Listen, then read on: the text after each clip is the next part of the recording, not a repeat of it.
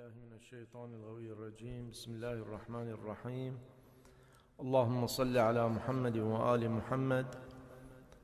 نواصل آه، في عنوان مرض طلب الحرام.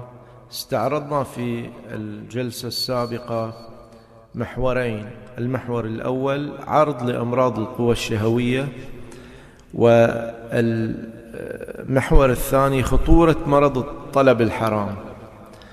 الليلة إن شاء الله نستعرض المحور الثالث وهو علاقة الورع بطلب الحرام.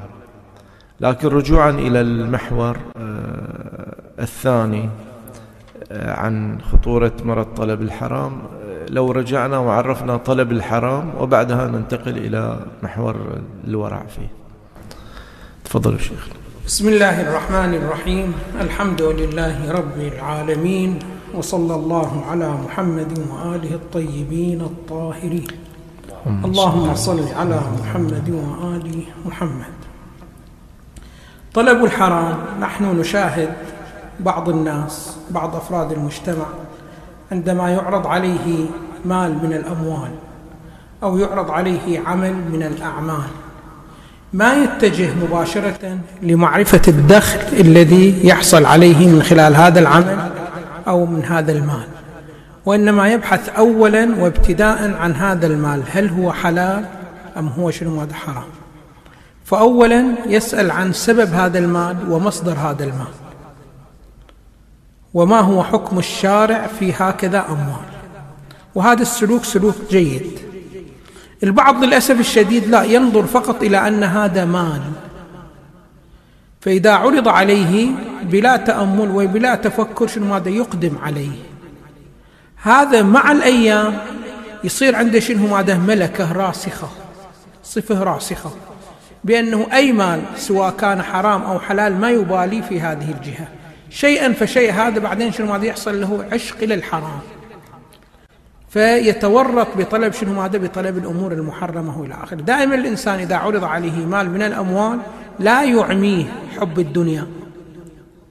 وحب أنه شنو ماذا يرتفع رقم الحساب ماله شنو ماذا في البنك. وإنما عليه شنو ماذا أن يتساءل. مصدر هذا المال ما هو؟ عاقبة هكذا مال شنو ماذا؟ ما هي. حتى شنو ماذا؟ ما يوجهه فقط شنو ماذا؟ حب المال بما هو مال. سواء كان حرام أو حلال. ثم شيء فشيء شنو ماذا؟ ما راح يبالي. يأخذه شنو ماذا؟ إلى الحرام. شيء فشيء فيكون عنده شنو ماذا؟ ملكة.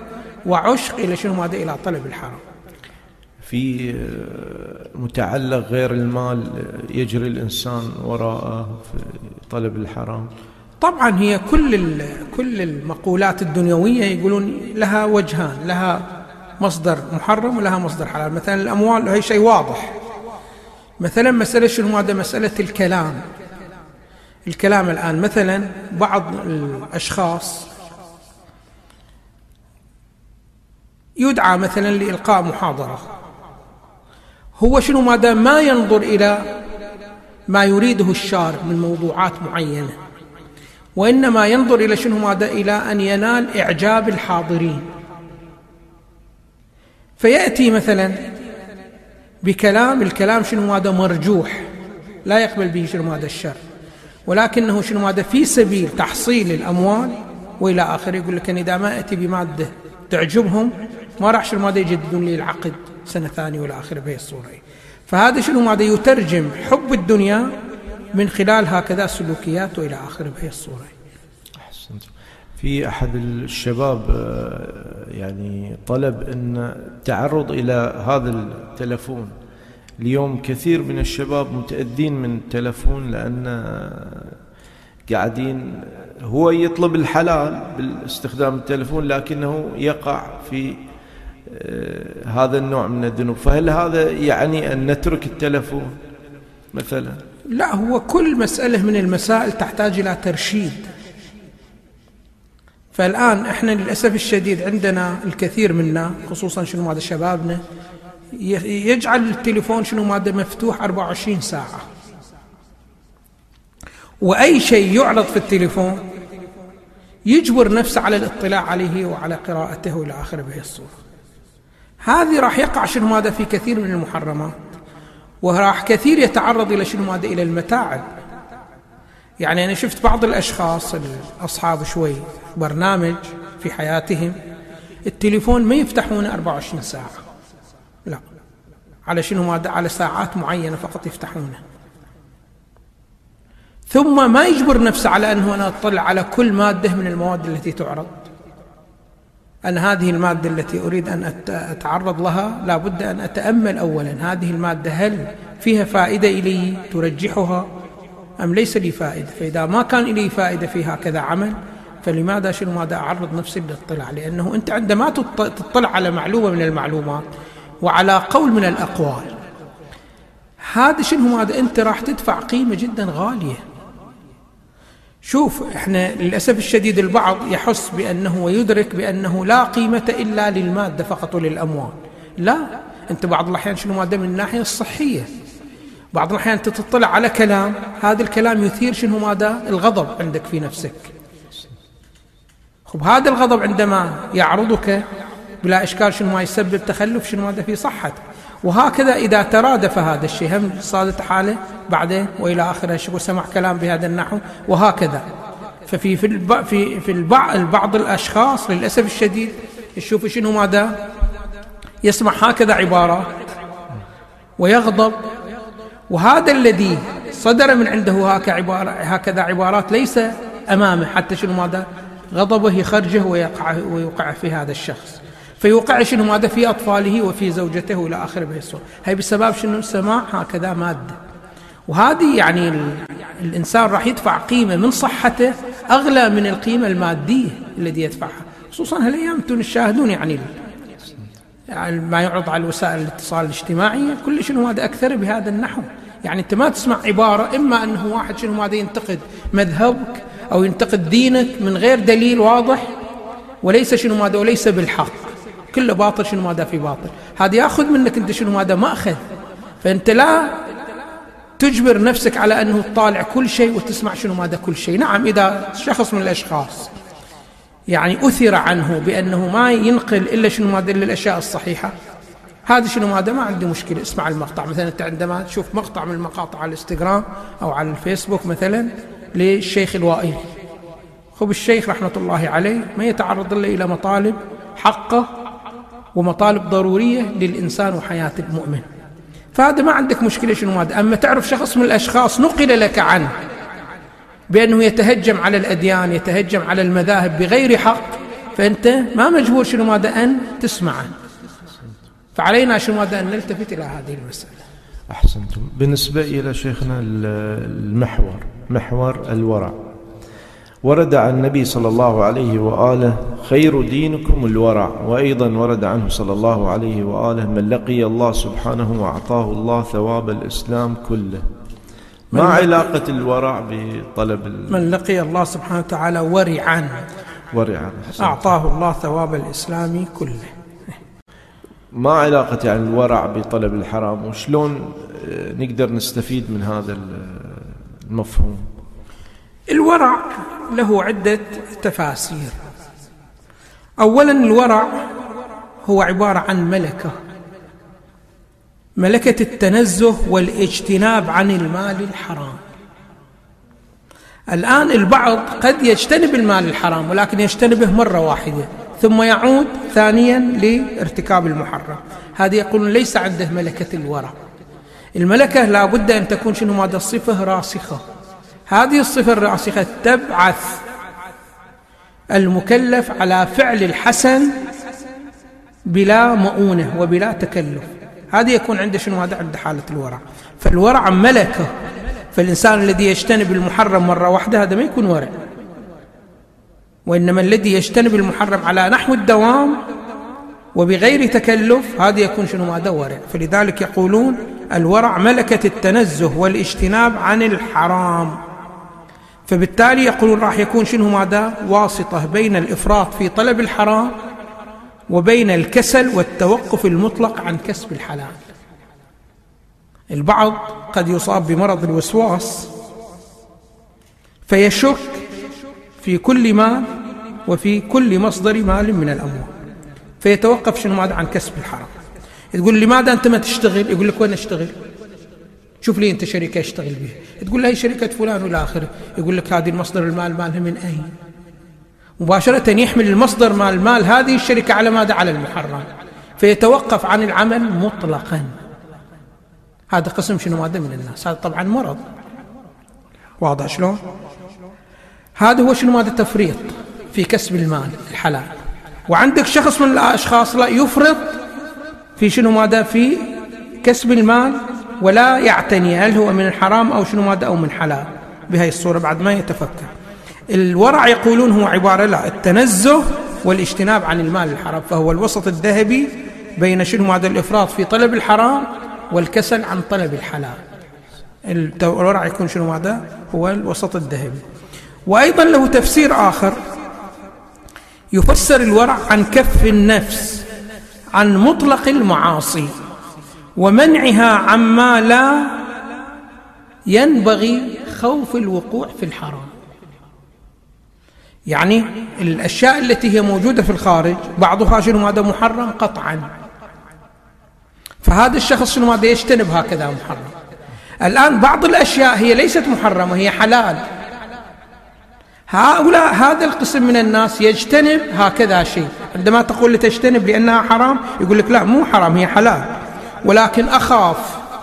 إذا اكتسبت هكذا مال أقع شنو هذا في الحرام. فيجتنب هكذا مال خوفا أن يقع في الحرام. هذا أيضا شنو هذا؟ هذا مرتبة من الورع. وعندنا الورع المرادف للتقوى. مطلق هذا الورع يكون شنو هذا؟ مرادف للتقوى. إيه. وبصورة أوضح يقولون للورع أربع مراتب. عندنا ورع المعتبر في عدالة الشاهد. أنا إذا عندك قضية وطلب شنو هذا شاهد؟ يقولون الشاهد لابد أن يكون عادل. خب العادل المعتبر فيه اجتناب المعاصي. أي معاصي؟ يقولون المعاصي التي هي حرام ظاهرا. فأنت عندما تشاهد هذا الشخص ما تراه يأتي بالحرام ظاهرا. الباطل ما تشهد عليه ولكن ظاهرا لا يأتي شنو ماذا بالحرام. وليس معروف عنه ترك الواجبات. هذه يصنف على أنه شنو ماذا؟ ورع. هاي المرتبة الأولى. وهذا يسمونه ورع الشهادة. فما تقبل شهادة شاهد إذا كان شنو ماذا؟ يتظاهر بترك الواجبات أو يتظاهر بفعل المحرمات. هذا شنو ماذا؟ ما تقبل شهادته. تقبل شهادته متى كان شنو ماذا؟ يعني بين يتعارف عليه بأنه ما يرتكب المحرمات ويأتي شنو ماذا؟ بالواجبات. بهي الصورة. هذا ورع الشهادة. عندنا ورع المرتبة التي هي أرقى من هذه المرتبة هو يعبر عنه بورع الصالحين. هذا ورع الصالحين التوقي عن الشبهات التي يتقابل فيها الاحتمالات. يعني شنو؟ عنده مثلا شنو ماذا؟ إناءين ماء. يشرب هذا أو يشرب هذا. قالوا له بأنه هذا قطعا شنو ماذا؟ ماء مصدره مغصوب. وما يجوز له. هكذا بهالصورة. آه، أو لا عندنا إحنا إناءين. هو يريد يشرب كأس ماء. ولكن قالوا إله واحد من هذين الإناءين مغصوب ولكن ما نعرف هذا الإناء أيهما. هذا يجتنب شنو؟ ماذا كلا الإناءين. هذا ورع الصالحين. هذا ورع الصالحين. واضح شلون؟ يقولون شنو ماذا؟ هو الذي شنو ماذا؟ يتوقع عن الشبهات التي يتقابل فيها الاحتمالات. المرتبة التي هي أرقى منه يعبر عنه بورع المتقين. هذا المتقي ورع المتقين يترك الحلال الذي يخاف منه ويحتمل أن يقع في الحرام من خلاله. مثلا. مثلا الآن شنو؟ هذا شخص من الأشخاص يقول لي مثلا بنروح السوق الفلاني تأتي معنا أو لا؟ يقول لهم السوق الفلاني فيه نساء. يمشون متبرجات والى آخره؟ يقول له طبعا, طبعا. ما عندنا سوق ما فيها نساء يمشون متبرجات والى آخره. يقول لا ما أروح. لماذا ما تذهب؟ يقول أخاف هناك إذا ذهبت أنظر إلى أجنبية نظرة ليست محللة شرعا. فأخاف من هذا الشيء فمن الأول شنو ماذا ما أذهب يحتمل. يعني ما عنده علم. يحتمل أنه إذا ذهب هناك قد يقع في الحرام. فيترك شنو ماذا هذا الشيء. هذا يسمونه ورع المتقي إذا ما حد يذهب إلى المجمعات التجارية؟ يعني إذا احتمل الوقوع شنو ماذا في المعصية وترك هذا الأمر بلا أشكال هذا أمر شنو ماذا راجح في نفسه. باعتبار شنو ماذا راح يتقي الوقوع شنو ماذا في المعصية. يقول لك أنا قد أذهب هناك وما أنظر للأجنبية ولكن ما أضمن من نفسي أنه تحقق عدم الرؤية والنظر للاجنبيه فلماذا أذهب؟ من الأساس شنو ماذا؟ ما أذهب. إلى هكذا ما هذا شنو ماذا؟ ورع المتقين. وعندنا ورع فوق هذا وهو ما يعبر عنه بورع الصديقين وهو الإعراض عما سوى الله سبحانه وتعالى. يعني أي شيء من الأشياء ما يطالع أنه هذا الشيء مكروه أو مستحب. لا ما عنده هكذا شيء. عنده التكليف الشرعي يدور بين أمرين. لو محرم لو واجب. ما عنده مباح وما عنده مستحب وما عنده مكروه.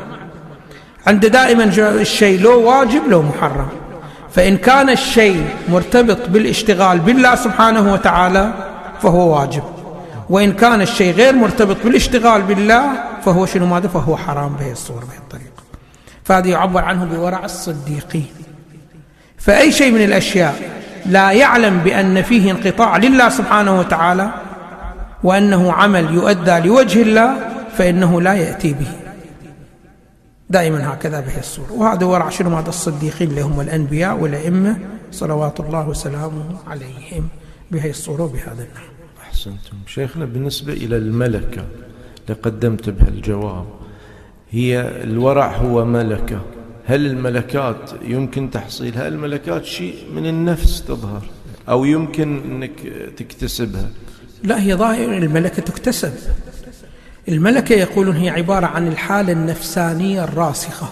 شوف الآن مثلا فرضنا شخص من الأشخاص. مبتلى بمرض البخل. ويريد يتحول شنو ماذا إلى الكرم. يقولون شنو ماذا الكرم؟ ما هو؟ يقولون الكرم ملكة راسخة تدفع الإنسان إلى الإنفاق بدون تكلف. هذا هو الكرم. ابتداء الإنسان إذا أراد أن يحول نفسه من حالة البخل إلى حالة شنو ماذا الكرم؟ يقولون أول يضغط على نفسه في الإنفاق. طبعا إذا أراد شنو ماذا أن ينفق الإنفاق الأول راح يحس بتكلف جدا شديد على الإنفاق. ألم كبير. ألم كبير جدا. فإذا أنفق الإنفاق الأول الإنفاق الثاني يسهل.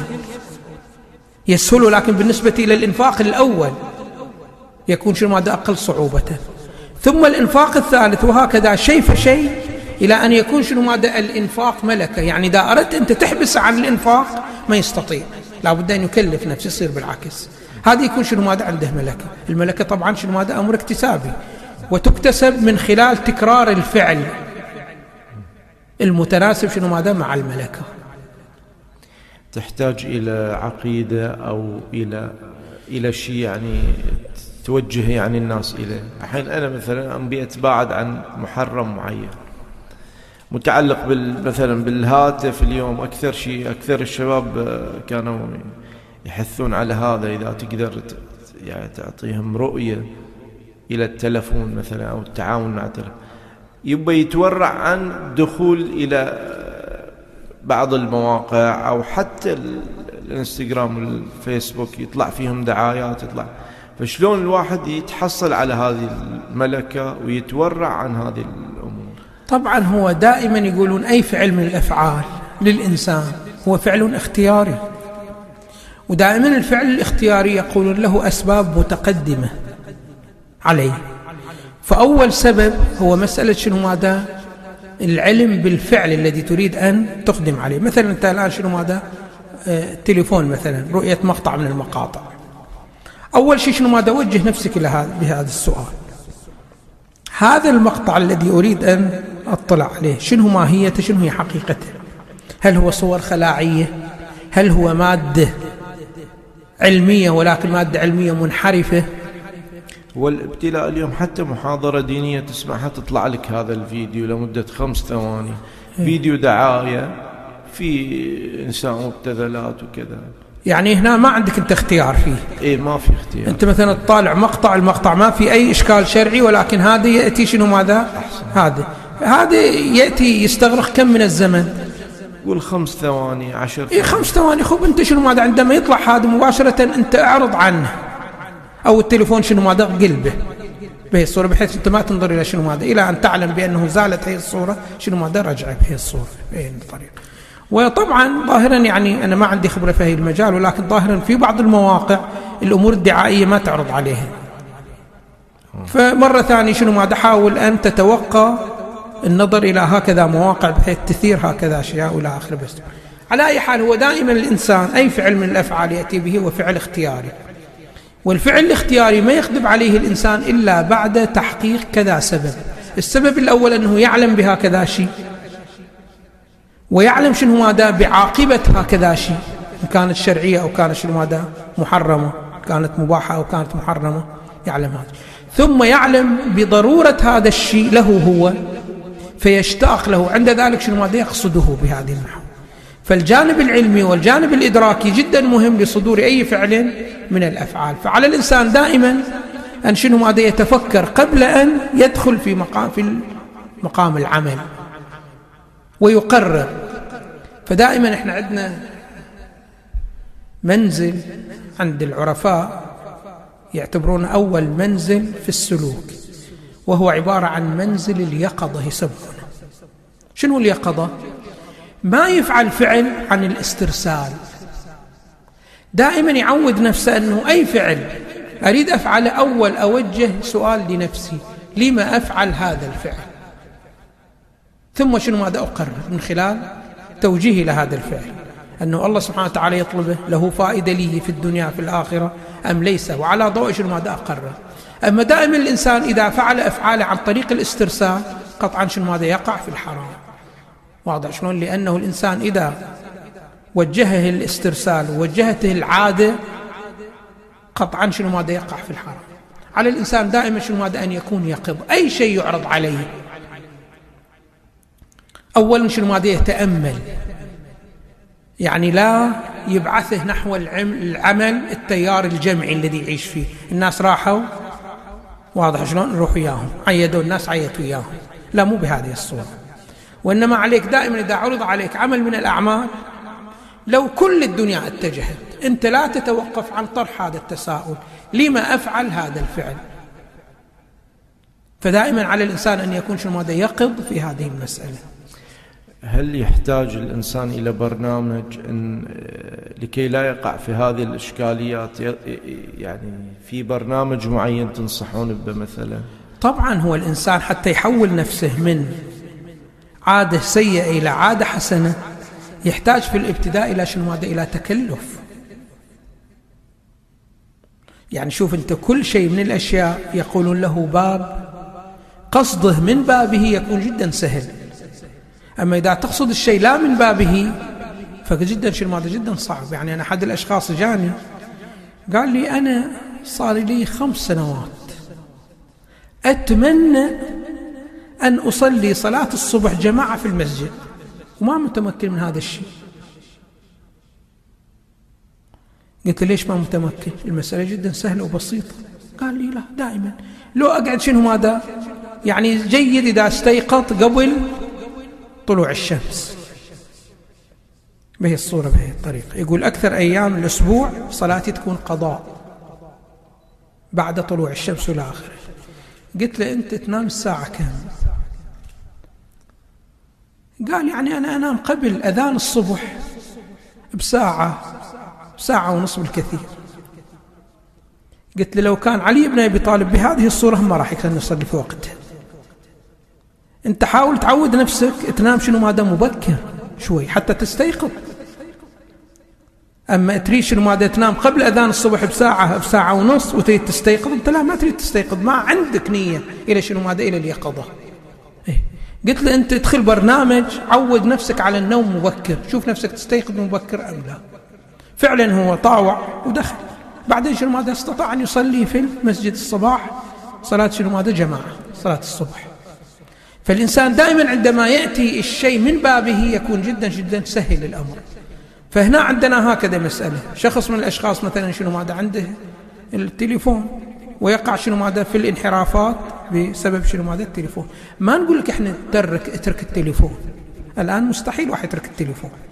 ولكن نقول له شنو ماذا؟ سو آه، ترشيد إلى شنو ماذا؟ إلى استفادتك التليفون. أولا شنو ماذا؟ لا تتعود أنه التليفون مفتوح 24 ساعة وأي واحد يتصل بيك في أي وقت من الأوقات. أنت عندك استعداد تتكلم وياه. هذه سلبية. حتى أنت ردة فعلك هي الآخرين. عبر التلفون ما راح تكون دائما ردة فعل محمودة لأنه بعض الأحيان قد يتصل بك في وقت أنت تتكلمه ولكن ما إلك خلق تتكلم. لحالة نفسية عندك موجودة لحالة تعب عندك موجودة إلى آخر الشكل بس. فيا أخي التليفون شنو ماذا؟ سدة بعض الأمور بعض الأوقات ثم بعدين شنو ماذا؟ المواقع اللي بتن تفتحها إليك وبتتابعها إلى آخره. هذه التورع عن دخول هذه المواقع. يحاول شنو يعني ماذا تخلي لك أنا لماذا أدخل هذا الموقع؟ فأشوف شنو ماذا الموقع الذي يمكن أن أستفيد منه إلى آخرتي. وركز على شنو ماذا على هكذا مواقع والى آخره.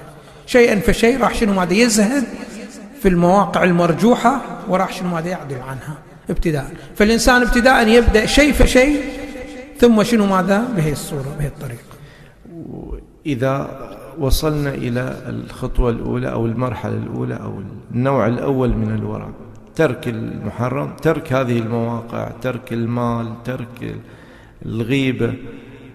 كيف ننتقل إلى الصنف الآخر اللي ذكرته شيخ أول مسألة شنو ماذا؟ من المسائل. أنت عليك شنو ماذا؟ أن تتأمل.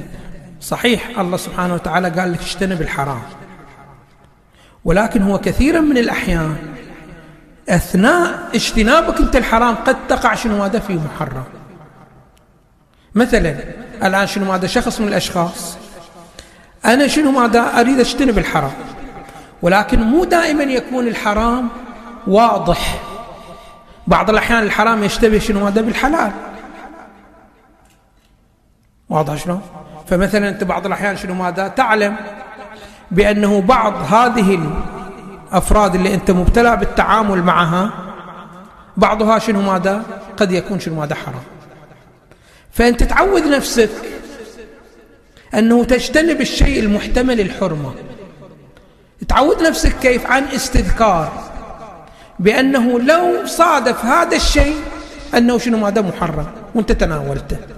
وكان بإمكانك العدول عنه. ما راح يكلفك شيء من حياتك. واضح شلون؟ لو تأملت في الخسارة التي ستحصل عليها لو كان هذا محرم وإلى آخره بهي الصورة. راح شنو ماذا تندم وراح شنو ماذا يأخر كثير. يعني كثير من الأشخاص يقولون شنو ماذا أنا تعبت في مجال معين مثلا أريد أوفق لصلاة الليل. وصلاة الليل لها فضل جدا كبير. شخص من الأشخاص يقول شنو ماذا يقول أنا يعني أتعبت نفسي وتمرنت على شنو؟ ماذا على مسألة صلاة الليل ووفقت لمدة من الزمن. بعدين شفت نفسي شيء فشيء تصيبني حالة برودة عن قيام الليل.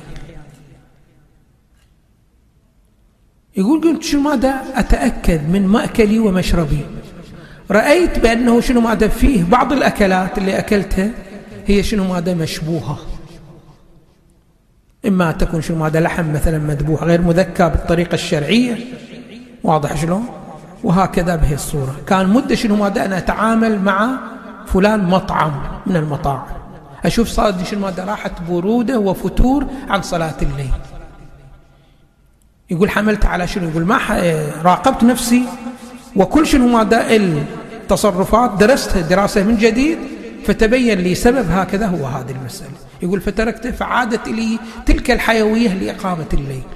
فالإنسان إذا التفت أنه المشتبه وإن كان هو غير محرم ولكن يكون له أثر تكويني فيبردك ويفترك عن شنو ماذا؟ عن السعي إلى الأعمال الخيرة.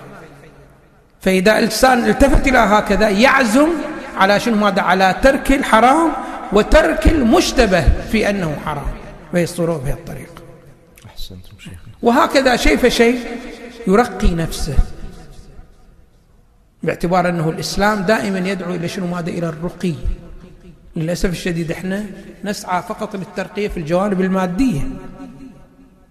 ولكن لا المفروض حتى في الجوانب الشرعية يكون هناك حالة ترقي. فمثلا الإنسان الآن عندما يتوجه إلى الصلاة بعد أن ينتهي من الصلاة عليه أن يجلس مع نفسه ويطرح هذا السؤال عن نفسه أنا كم توجهت في الصلاة؟ نسبة المئوية كم؟ فإذا لاحظ نفسه بأنه مثلا 20% توجه من وقت الصلاة عليه أن يعزم في الصلاة القادمة أن يتوجه أكثر يكثر النسبة بهي الصورة فيصير عنده حالة ارتقاء. فهذا هنا الآن فمثلا الإنسان قد يكون عنده ورع ولكن ورع الشهادة. هذا جدا متخلف. يرتقي إلى ورع الصالحين ثم يرتقي إلى ورع المتقين ثم يحاول أن يصل إلى ورع الصديقين بهي الصورة بحيث يكون كل عمله لله سبحانه وتعالى. أحسنتم شيخ بالنسبة إلى ورع المتقين هو أن مثلا لا تذهب إلى مكان تحتمل أن يكون فيه الحرام. أه، لا تعتقد أن هذا تعطيل للحياة ما بتقدر تروح المجمع ما بتقدر تروح السوق لأن كلها فيها نساء مبتذلات مثلا أو فيها يعني لا تتعطل الحياة أو يستطيع الإنسان. لا ما تتعطل الحياة. يعني الآن أولا اختيار الوقت. فالإنسان إذا مثلا عرف بأنه هذه السوق كثيرة خب هي مو من أول من الصبح في هاي المتبرجات والى آخره. عادة المتبرجات ما يروحون وقت الصبح إلى السوق. فأنا أروح شنو ماذا؟ وقت الصبح إلى السوق أقضي حاجاتي. ثم إذا ذهبت إلى السوق ما أضغط على نفسي إلا شنو ماذا؟ اخذ لي ساعتين أو ثلاث ساعات في السوق. أروح شنو ماذا لحاجتي؟ أخذها شنو ماذا؟ وأطلع من السوق وانتهى الأمر. بهي الصورة. ثم إذا احصلها في دكان في أول السوق ما في داعي شنو ماذا أروح إلى دكان في آخر السوق. فيمكن شنو ماذا التخلص؟ يعني ما يلزم من تعطيل الحياة ابدا. أحسنتم سماحه الشيخ. آه، هناك بعض الأسئلة من المتابعين.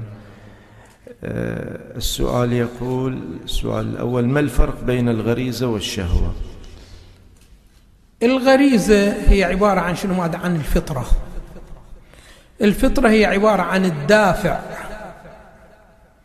التكويني لهكذا شيء. مثلا عندنا الآن يقولون شنو؟ ماذا التوحيد. أمر غريزي وأمر فطري. يعني شنو أمر غريزي وأمر فطري؟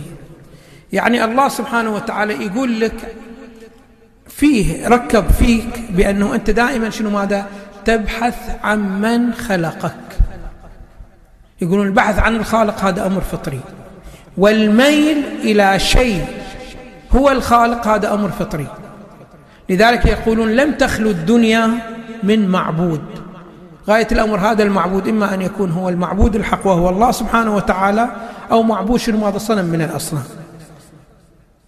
الآن الحفريات حاولوا شنو ماذا أن يبحثون عن أول زمن تحققت فيه الديانات والآخرة. ما وصلوا إلى حل في هذه المسألة لأنه كل ما زادت الحفريات واكتشفوا في الماضي رأوا شنو ماذا في عبادة. ولكن هذه العبادة شنو ماذا؟ متوجهة إلى أشخاص مختلفين. فالبعض شنو ماذا؟ يعبد صنم البعض يعبد ملك من الملائكة والبعض شنو ماذا؟ يعبد الله سبحانه وتعالى. فالغريزة هي تأخذك فقط إلى الاتجاه. ولكن شنو ماذا؟ ما تأخذك إلى شنو ماذا؟ إلى الاتجاه الدقيق المفصل. لا. تقول شنو ماذا؟ إليك خالق.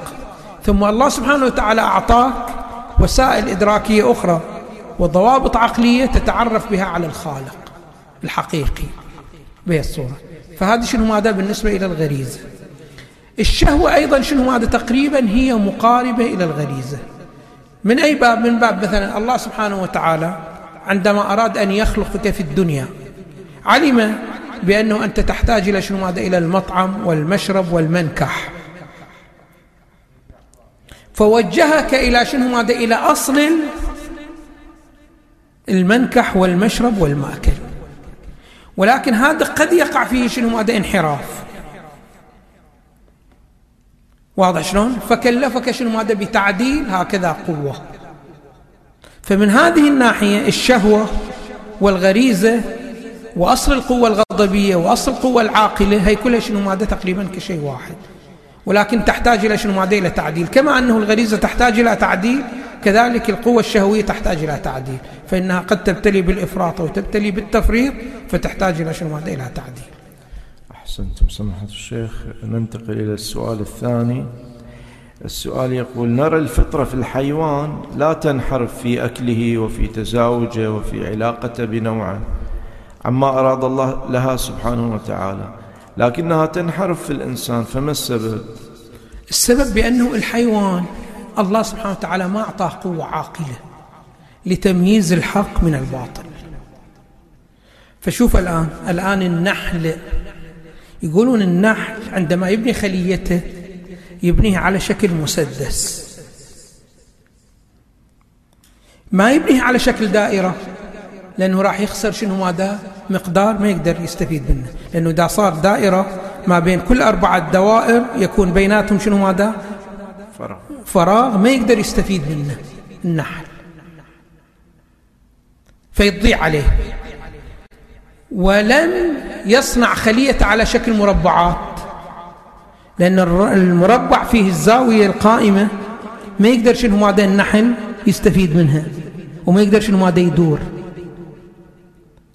فتروح عليه شنو ماذا مساحة تضيع. أحسن شنو ماذا شكل صنعه له شنو ماذا المسدس. المسدس ليس فيه فراغات. هو الله سبحانه وتعالى هو ما توصل النحل عن طريق تجارب. يعني النحل ما اجى أول شيء شنو ماذا جرب الدائرة وشاف فيها ضياع وجرب شنو ماذا المربع وشاف عدم حرية الحركة ثم جرب المسدس. لا مو بهذه الصورة. وإنما ابتداء عمل شنو؟ ماذا عمل الشكل المسدس لماذا؟ لأن الله سبحانه وتعالى ألهم هذا الشيء وما اعطى قوة عاقلة. لو كان أعطاه قوة عاقلة اعتمد الله سبحانه وتعالى على قوته العاقلة يتوجه الإنسان الله سبحانه وتعالى أعطاه قوة عاقلة. فخلق له الغريزة. الغريزة لها شنو؟ ماذا لها اتجاه ولكن هذا اتجاه جدا واسع. بعد على الإنسان أن يقيم شنو ماذا؟ الحد الأوسط الذي تأخذه الغريزة له يكون بمنجات عن المخاطر. أما الحيوانات ما عندها هكذا فهناك الغريزة نفسها شنو ماذا؟ أحادية. يعني موجهتنا إلى المقصد. أما بالنسبة للإنسان لوجود القوة العاقلة فيستطيع أن يستعين بها. أحسنت. نرى اليوم الإنسان آه، يعني في بعض الدول أقروا وقننوا الزواج الذكر بالذكر والأنثى يعني الانحراف آه، خطير في البشرية. الحيوان لم يخطئ هذا الخطأ والإنسان أقدم على هذا الخطأ البشع والغير يعني فطري. واضح أن هناك يعني تدخل يمكن أكثر من يعني تركيب مرض في النفس وفي الإبليس. يعني هذا اللي بيتزوج الذكر الذكر بالذكر أو الأنثى. الآن يسمون المثليين. هذبوا الكلمة من الشذوذ والمرض إلى المثليين. صار عندهم أحزاب وهذا. كيف ينظر الإسلام إلى هذا النوع من البشاعة في الخطأ الذي حتى الحيوان يستكره؟ هذا وللأسف الشديد يعني التخلف الذي حصل في المجتمع الإنساني بأنه يقبل هكذا ظاهرة بينه. وهذه شنو ماذا القرآن أشار إلى خطأ هكذا حاله عندما أشار إلى قوم لوط. قوم لوط كانوا شنو ماذا أيضا مثليين. الآن طبعا لسخافة المجتمع الإنساني بأن يقبل هكذا بينه وبعض الدول تشجع هكذا وإلى آخره بهذه الصورة. مع أنهم يعلمون وخصوصا للأسف الشديد أن هذا الأمر في أوروبا. واضح شلون وأوروبا معروف بها أنها القارة العجوز. قارة العجوز يعني شنو؟ هذا يعني مهددة بالانقراض. لأنه كل الموجودين هناك لهم كبار سن. ما عندهم شنو؟ هذا حالة شباب حال الطفولة ما عندهم. جدا شنو؟ هذا قليل. والسبب ما هو؟ السبب الاتجاه إلى شنو هذا إلى إفراغ الشهوة بالطرق شنو هذا غير الراجحة فلذلك ما عندهم لا شباب ولا عندهم شنو هذا أطفال. عندهم كل شنو هذا كبار السن. فمهددين شنو هذا بالانقراض. والآن تلاحظون بأنه يفتحون اللجوء إلى المعارضين لبعض الدول الأخرى. هذا مو طيبة منهم. وإنما يريدون شنو هذا مصانعهم تحتاج إلى الشباب. فيفتحون اللجوء بين فينه وأخرى. بهالصورة بهذا النحو بهذه الطريقة. طبعا لا أساسا يعني هو على أي حال فساد فطري وفساد اجتماعي وفساد دنيوي. يعني الآن إذا تعرضوا إلى حرب في المستقبل وإلى آخره من عندهم شنو ما يدير هذه الحرب؟ طبعا هم قاعدين يطورون في السلاح الذي يدمر واضح شلون؟ ولكن هذا السلاح الذي يدمر تدمير كثير راح يوصل خطره أيضا لهم لأنه أكثر شيء اعتماد على الإشعاعات واعتماد على هي المسائل وإلى آخره. وتعرفون هي تأثيرها جدا تأثير غير محدود. بهي الصورة يعني أنتم تشوفوا المناطق التي صار فيها مثلا تفجير نووي في الأزمان السابقة إلى حد الآن غير صالحة لا للزراعة ولا للسكن ولا لأي شيء من الأشياء. فهذا راح شنو ما يتضررون به. والسبب كله من هذا السلوك المنحرف للأسف الشديد. أحسنتم سماحة الشيخ. ننتقل إلى السؤال الثالث. يقول هل يؤدي الجهل إلى ارتكاب المحرمات؟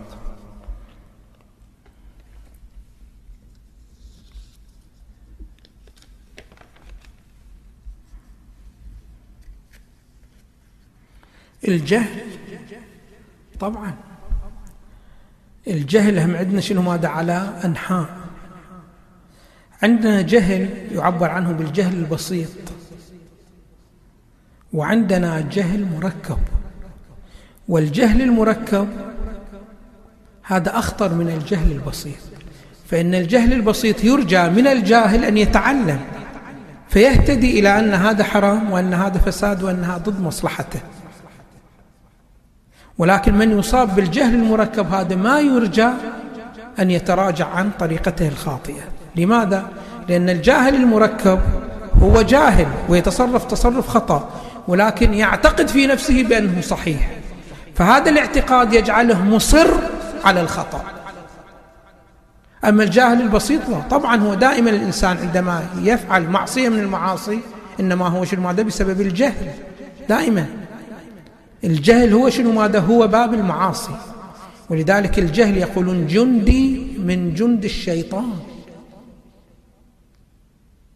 أما الإنسان دائما يقولون إذا التفت إلى أن هذه معصية والتفت إلى عاقبتها السيئة يقول الإنسان إذا كان دائما بهذا النحو يكون معصوم عن الخطأ. يعني أنت الآن شنو الفرق بين الإمام والنبي والناس العاديين؟ هو كله بجانب العلم. فالعلم إذا كان موجود وكان حاضر دائما فإنه يوجه الإنسان إلى الصواب فيكون الإنسان شنو ماذا معصوم عن ارتكاب الخطأ. أما إذا كان شنو ماذا علم موجود ولكن غير ملتفت له أو علم ما موجود من الأساس الإنسان يحتمل أن يقع شنو ماذا في الخطأ. فمن هنا تأتي شنو ماذا أهمية العلم. العلم جدا شنو ماذا في النصوص الشرعية راجح وتدعو له النصوص الشرعية على نحو الاستمرار. لماذا؟ باعتباره مقدمة إلى شنو ماذا؟ إلى الصواب في العمل. وبقدر ما يكون هناك جهل تلاحظ المعصية تلاحظ التخلف تلاحظ التعرض للمخاطر وإلى آخره. واقعا الجهل جندي من جند الشيطان. فالإنسان ما يمكن أن يكون شنو ماذا؟ معصوم ويكون شنو ماذا؟ في طريق الطاعة إذا لم يلغي الجهل من حياته. فلذلك يقولون دائما النبي صلى الله عليه وآله دخل المسجد مرة فرأى أشخاص يقرؤون دعاء وأشخاص شنو ماذا عندهم حلقة درس فذهب إلى حلقة الدرس وجلس معهم فأهل الدعاء قالوا لي دخلت المسجد جيت مع أهل الدرس ما جيت تدعو معنا قال الله أمرني أن أكون معهم فمقولة التعلم مقولة جدا مقدسة. علينا شنو ماذا؟ أن نعتني بها ونلتفت إليها. ثم العلم طبعا له مراتب. العلم يبدأ بأول مرتبة وهي مرتبة الحال وقد تتخلف عن العمل الصالح. ثم تكون مرتبة الملكة وهي لا تتخلف عن العمل الصالح. لذلك البعض عرف العصمة بأنها علم يدفع صاحبه دائما إلى العمل الصالح. هكذا تكون العصمة. فالعصمة مقدمتها الأولى والأخيرة هي العلم العصمة بهي الصورة. كما أن الضلال مقدمته الجهل. أحسنتم سماحة الشيخ.